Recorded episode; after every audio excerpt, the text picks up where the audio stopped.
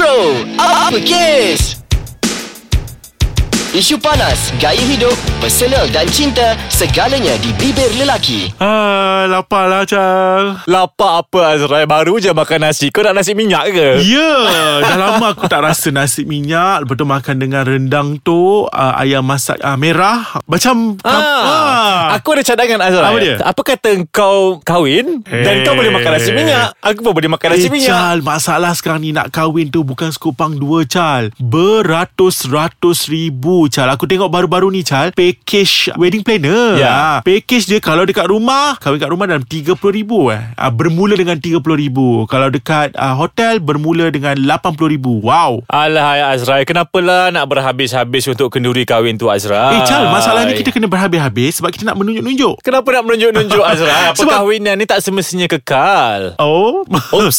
Tapi Chal, dah jadi trend orang berlawan-lawan. Kalau dia guna couture ni, aku nak yang tu, yang lebih mahal. Dan sebaliknya. Wah. Jadi Azrael, adakah kau cuba nak ajak aku sembang pasal topik kahwin ni, Azrael? Ya. Lapar nasi minyak tu betul. Betul-betul. Tapi macam yang lebih betul adalah untuk bercerita tentang topik kahwin. Chal, persoalan dia. Terus kan, direct to the point. Cuk, kahwin ke kenduri? Kenduri kot. Okay, sebab kita nak bercerita tentang kos. Alright. Kenapa sekarang ni orang terlampau, orang kata apa, gairah untuk mengeluarkan kos yang terlalu mahal untuk kenduri kendara? Okey, satu, Azrael. Okey. Ni pendapat aku sendiri. Okay. Mereka terpengaruh dengan kehidupan selebriti. Sebab selebriti ni orang yang terkenal. Yes. Jadi mereka akan mengadakan kenduri kendara yang besar, yang meriah, yang sangat best lah orang cakap kan. Bertema-tema lah. Bertema itu, bertema ini di dewan yang besar-besar kan, ataupun di taman. Yeah. Jadi perkara-perkara tersebut memberi inspirasi kepada orang-orang kebanyakan untuk mengikut jejak selebriti tersebut. Kerana mereka ingin menjadi seperti selebriti tersebut.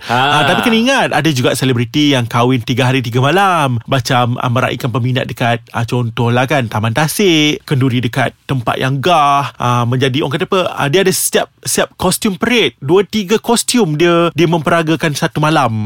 Tapi akhirnya okay lah, Azrael, itu artis. Tapi akhirnya bercerai juga. Nak buat macam mana, dah tak jodoh kan. Yelah, begitu juga dengan kehidupan kita pada hari ni.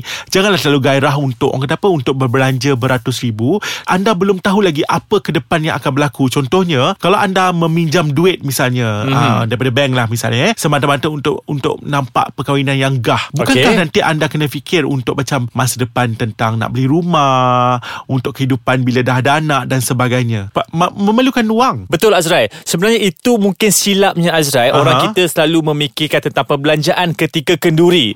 Jadi apa yang akan berlaku selepas kenduri itu? Yes. Itu lebih penting sebenarnya. Itu lebih penting sebenarnya, kerana kita yang akan menjalani rumah tangga tersebut. Sedangkan kalau kita orang kata pun nak membelanjakan beratus ribu tu untuk kawan-kawan datang snap-snap gambar, lepas tu buat hashtag-hashtag bahagia kat kita dekat dalam media sosial, kemudian balik, itu sahaja. Sedangkan yang akan melahiri kehidupan adalah kita berdua. Kalau duit tak cukup, apa akan berlaku? Betul tak? Orang dah tak ambil tahu, Azrael, bab-bab tu kan. Yang akan tanggung adalah diri kita sendiri. Sebab tu baiklah kita macam orang kata apa, menyimpan wang yang ada untuk kehidupan kita yang selepas kahwin itu. Betul tu, Azrael. Tapi Azrael, ada juga di kalangan orang-orang yang merancang perkahwinan ni, mereka merancang perkahwinan yang gah, yang meriah, yang dan pelik-pelik supaya perkara itu boleh diviralkan dan mereka menjadi terkenal. Contoh-contoh, Chal, kahwin bawah laut ada kan? Ada. Lagi-lagi ada juga yang kata kahwin di atas gunung. Kan? Tapi Azrael, kalau kita tengok perkahwinan yang meriah, tak semestinya perkahwinan yang meletakkan kos yang tinggi sebenarnya. Betul. Ada juga yang meriah tetapi sekiranya dirancang dengan bagus, dengan baik, sebenarnya dah akan jadi gah juga. Kalau dalam orang kata dalam Islam, yang paling penting adalah ijab dan kabul. Maksudnya kita shake hand dengan Tok Kadi untuk menyatakan lafaz ikrar nikah kita. Betul. Akad kita tu. Itu je yang penting. Untuk bersanding ke, untuk jamu-jamu tu, jamu apa yang ada dah lah kan. Tapi orang kita ni biasalah, Azrael, dia suka menunjuk-nunjuk, dia takut diumpat. Sebenarnya tadi kau cakap ikut selebriti kan. Ada faktor yang kedua. Apa tu? Iaitu masyarakat sekeliling yang akan mengumpat. Okey, Azrael. Aku nak tahu, Azrael, apa intipatinya, Azrael. Tapi sekejap, kita pergi minum kopi kejap. Sure. Kita lepasnya makan, aku nak tahu. Kita ni lah makan roti dengan bawang. Boleh juga sambil membawang kan. Sambung kita lepas ni, Azrael. Okay, sure. Best sebenarnya membawang dengan Azrael ni. Sebenarnya sembang dengan kau dekat the cafe lagi best daripada dekat sini sebenarnya. Tapi yang itu tak boleh rakam. Itulah pasal kan. Okay Azrael, pasal tadi pasal menjadi bahan mulut tu. Macam ni Chal, masyarakat kita pula pada hari ni terlalu kejam. Kejam bila terhadap pasangan-pasangan yang baru mendirikan rumah tangga ini.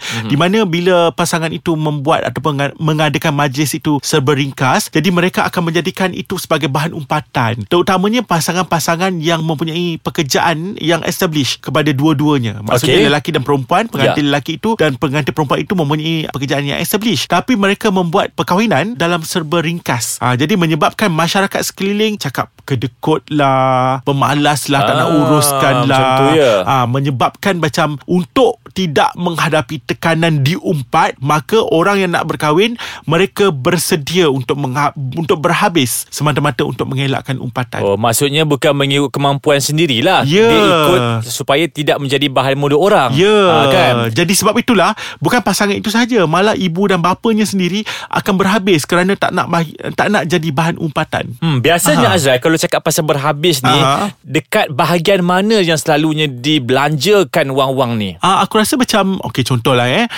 baju nikah dengan baju bersanding lain. Lepas tu baju bersanding pula ada 2-3 pasang. Berpesalinan pula. Berpesalinan. Dan kebanyakan pada hari ni macam tak nak pakai, tak nak repeat benda yang dah ada. Maksudnya dulu-dulu kan macam sewa-sewa kan. Dia orang tak nak. Dia orang buat baru. Alah, baju tu dia dah pakai hari tu. Kan? Dia orang buat baru tau. Chal, masalahnya buat baru, baju kau yang macam lilap-lilap tu tak sesuai lah pula kau nak pakai pergi kerja. Betul lah. Nak tak buat apa lagi, simpan dalam almari. Kononnya macam nak diturunkan kepada anak kau. Bila zaman anak kau tak pandang dah benda tu. Kan? Itu satu. Yang kedua, aku rasa pelamin kot. Pelamin pada hari ni kan macam tadi kita setuju dia ada tema-tema. Tiba-tiba tema Disneyland. Betul lah Azrael. Princess lah, itulah, inilah. Ada tema Taman Barzah kan. Semua datang pakai kain kapan. Ya Allah, takut je macam tu kan. Dan jangan lupa Azrael, selalunya pembaziran selalu berlaku dekat barang hantaran. Sebab barang hantaran ni biasanya dipamerkan.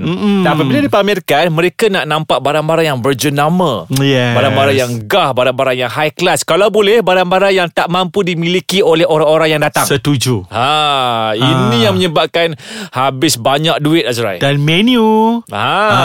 Menu dia seboleh-boleh macam tidak ada tempat lain. Seolah-olah resipi tu daripada Taman Syurga. Tak ada tempat lain. Ibaratnya begitulah Chal. Serius. Menyebabkan bila sesuatu makanan yang rare, orang kata apa, menu yang rare, yang sukar untuk kita dapati dan sukar untuk dimasak mungkin, menyebabkan caterer akan menaikkan harga. Jadi kos kat situ dah melambung dah. Betul tak? Betul lah Azrael. Tapi Azrael, kalau kita fikir balik, sebenarnya tak salah kalau kita nak meraikan sesuatu tu. Baguslah kan, nak meraikan perkahwinan tu dan meraikan tetamu-tetamu yang datang. Tapi kalau kita tengok Azrael, ada juga yang diviralkan, yang mana pasangan-pasangan yang sangat comel apabila mengenakan baju sekolah. Aku pernah tengok kan. Benda tu diviralkan. Tak memerlukan kos yang banyak, tetapi sangat cute lah orang cakap. Orang kata seri pengantin tu lebih penting. Betul. Nampak tak? Jadi tak payah nak pakai baju yang macam gah-gah. Makeup ya Allah, tebalnya lah Chal. Menyebabkan seri itu dah hilang dah. Betul lah Azrael. Itu belum cakap pasal aksesori. Itu belum cakap pasal sewaan tempat dan dewan kan. Jadi Chal, kalau lah macam contohnya macam artis ni, kalau dia macam buat yang gah, berbaloi lah, sebab dia nak tunjuk pada peminat dia. What I mean is, dia nak share kegembiraan dia dengan peminat dia. Betul. Kita ni setakat macam followers pun 2,000 contoh lah kan. Banyak tu 2,000 Azrael. Ya Allah, aku rasa 200 kot. Followers macam 2,000, tak payahlah kau berangan sangat. Macam kau rasa kau hot sangat. Kan? Betul. Lainlah kalau kau punya followers tu macam banyak macam Instagram Ais Kacang. Banyak tu Azrael. Jadi Azrael, kalau kita jemputlah kita punya pendengar-pendengar yang follow Instagram Ais Kacang ni, rasanya penuh dewan ni. Tak payahlah, nanti membazir. Okay. Kita berbalik kepada kesederhanaan. Betul. Aku nak bersedahana. Kan, bersedahana itu dah lebih baik. Mungkin juga kalau aku kahwin Chal, aku akan buat dua dalam satu. Kau kena hadir sebagai pengapit aku. Dalam masa sama, kita panggil penerbit kita untuk selain daripada aku tengah bersanding tu, terus kita buat rakaman untuk episod seterusnya. Kalau macam tu kita buat sekali lah, Azrael. Kena urus sekali lah. Betul, dua pasangan kan. Lepas tu sampai dia macam okay, kita break sekejap, kita macam buat rakaman terus, rekod dulu. Yeah.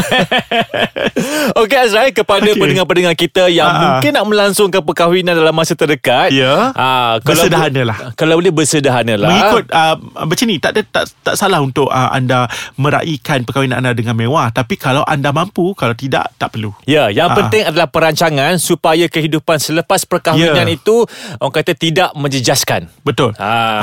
Setuju? Okay Azrael. Jadi kepada yang nak melangsungkan perkahwinan, jangan lupa jemput bro-bro kita kat sini.